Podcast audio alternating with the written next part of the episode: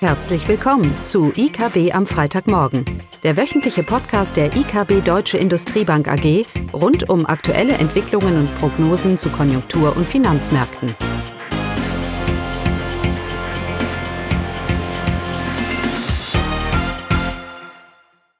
Willkommen zu IKB am Freitagmorgen, heute mit Caroline und mir, Eugenia. Ja, und die Themen sind einmal ein konjunktureller Überblick und dann äh, etwas zum Konjunkturpaket beziehungsweise zur Gaspreisbremse. Ja, Eugenia. Genau, wir fangen äh, mit dem konjunkturellen Update. Wir starten mit den USA. Äh, die Inflation in den USA, die für September veröffentlicht wurde, geht jetzt äh, zum dritten Mal zurück, auch wenn in sehr kleinen Schritten. Die Inflationsrate liegt bei 8,2 Prozent. Im August war sie noch bei 8,3. Ja, diese kleine Mini-Rückgang ist aber kein Grund, noch diese Bewegung als eine nachhaltige Entspannung ähm, des Inflationsdrucks zu sehen, das, denn das Niveau bleibt weiterhin sehr hoch.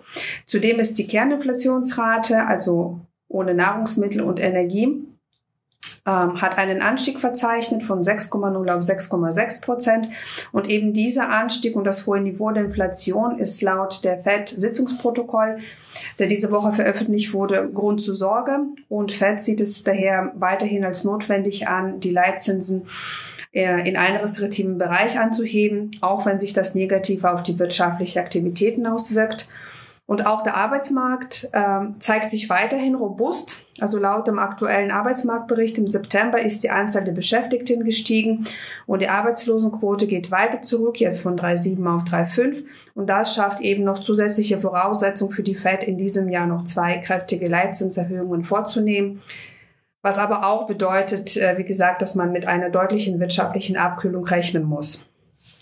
Ja, die wirtschaftliche Abkühlung wird auch für die Eurozone ähm, wird auch die Eurozone treffen. Ähm, da wurden die BMI-Indizes äh, für, äh, für das verarbeitende Gewerbe veröffentlicht und die Stimmung in den Industrieunternehmen der Eurozone hat sich jetzt im September weiter verschlechtert. Der Einkaufsmanager-Index fällt weiter unter der 50-Punkte-Wachstumsschwelle ähm, auf 48,4 Zähler. Das ist jetzt der tiefste Stand seit gut zwei Jahren. Und bei den zwei größten Volkswirtschaften, Deutschland und Frankreich der Eurozone, waren die Rückgänge am stärksten zu verzeichnen. Die Industriesektoren schrumpften so stark äh, wie in, in, im ersten Halbjahr 2020 nicht mehr. Ja, der Grund dafür ist, dass zum einen die Kaufkraft und somit auch die Nachfrage durch steigende Inflation nachlässt und äh, steigende Kosten für Strom und Gas führen dazu, dass die Produktion zurückgefahren wird. Dazu kommen noch die bestehenden Lieferengpässe hinzu. Und das alles, also rückläufige Nachfrage und Rückgänge bei der Produktion, ähm, ja, ist ein Belastungsfaktor für die Industrie in der Eurozone. Und dann kommen wir zu China. Auch da gibt es leider keine positive Nachrichten aus den jüngsten Konjunkturdaten.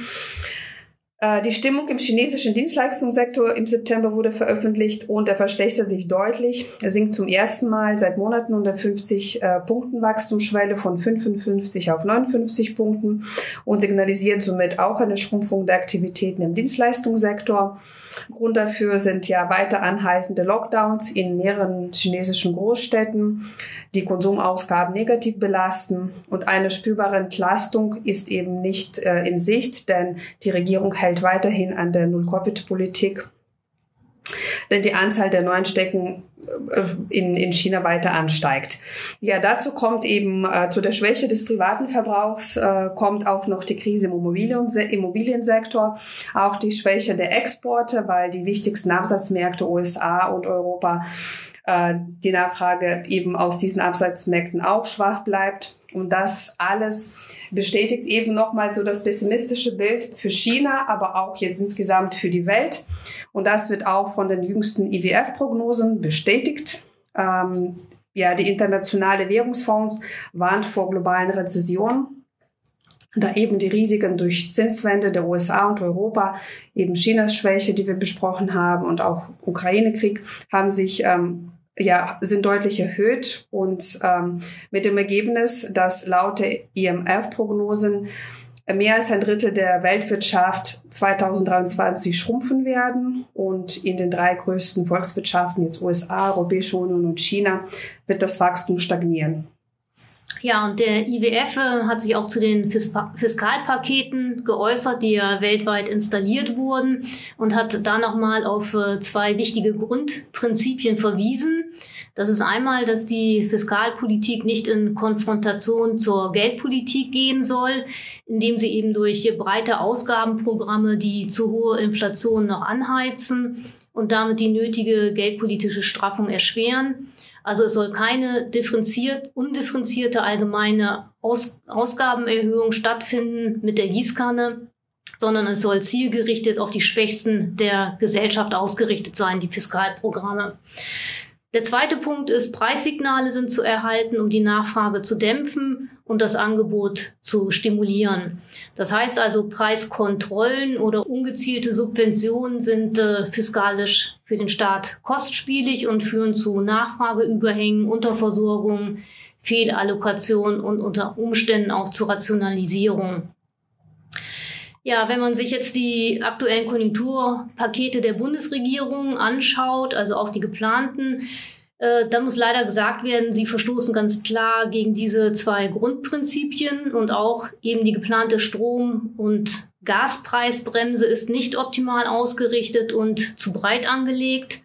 Die Kommissionsmitglieder, die ja diesen Vorschlag gemacht haben, räumen ja auch selbst ein, dass der Zeitdruck für eine bessere Lösung äh, einfach zu eng war und zu hoch war, so dass äh, keine optimale Lösung gefunden wurde in der Zeit.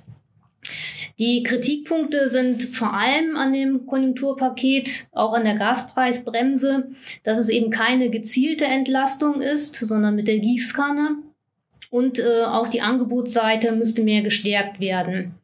Von daher wäre eine gezielte Entlastung niedriger Einkommen durch Transferzahlung bei, bei Beibehaltung des Gaspreises wäre effizienter gewesen.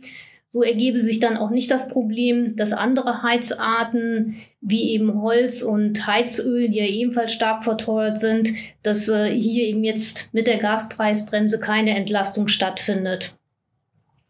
Eine Entlassung von Unternehmen ist in dieser Situation äh, sicherlich notwendig, aber eine Gratwanderung. Hier müsste entschieden werden, wer subventioniert werden muss und wer eben nicht. Hohe Gaspreise sind in der aktuellen Situation sicherlich kein einmaliger Event, äh, sondern sie sind ein grundsätzliches Strukturproblem für die deutsche Wirtschaft, das länger anhält. Und dieser notwendige Strukturwandel darf eben nicht verhindert werden. Das heißt, es dürfen nicht alle Unternehmen subventioniert werden. Aber das ist sicherlich ein schwieriges Problem, was die Regierung zu lösen hätte. Der nächste Punkt, ähm, hohe Gaspreise haben natürlich eine Steuerung, Steuerungsfunktion und bieten Anreize zu sparen beziehungsweise für die Unternehmen zu investieren in energieeffiziente Anlagen.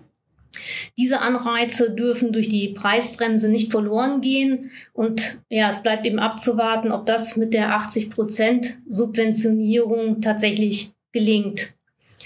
Ja, und zuletzt der Fokus auf, äh, auf die Angebotsseite. Es gilt, diese auszuweiten. Das wäre enorm wichtig. Anstrengungen seitens der Regierung wurden hier unternommen. So sind die Gasspeicher bereits gefüllt und der Bau von LNG-Terminals äh, wird vorangetrieben. Ein weiteres Stichwort wäre hier aber sicherlich auch die Laufzeitverlängerung der Kernkraftwerke. Grundsätzlich besteht bei dem Konjunkturpaket ähm, das deutlich größer ausfällt als die bisherigen in der Finanzkrise und während der Corona-Krise. Hier besteht die Gefahr, dass eben aufgrund seines Gießkannenprinzips der Inflationsdruck weiter angeheizt wird, auch wenn ab März nächsten Jahres mit der Gaspreisbremse die Inflation sicherlich künstlich reduziert wird. Nach Schätzung reduziert sich die Inflation um einen halben Prozentpunkt, aber der grundsätzliche Inflationsdruck der bleibt mit diesem Paket erhalten, beziehungsweise der wird sogar weiter angeheizt. Ja, Deutschland steht aufgrund seiner starken Abhängigkeit vom Gas vor großen Herausforderungen. Anders als in der Pandemie oder der Weltfinanzkrise handelt es sich wahrscheinlich nicht um eine nur zeitlich vorübergehende Konjunkturabschwächung, sondern es besteht äh, ein erhebliches, ein erhebliches strukturelles Risiko für die deutsche Wirtschaft, für den Industriestandort Deutschland. Und von daher wäre es wünschenswert gewesen, wenn diese Hilfsmaßnahmen eben nicht mit heißer Nadel gestrickt worden wären. Tja, damit hätten wir es und diesmal nichts Positives. Nächste Woche vielleicht. Genau. Schönes Wochenende. Tschüss. Das war das wöchentliche IKB am Freitagmorgen. Sie wollen immer über neue Ausgaben informiert bleiben? Dann direkt den Podcast abonnieren. Oder besuchen Sie uns unter www.ikb-blog.de slash podcast.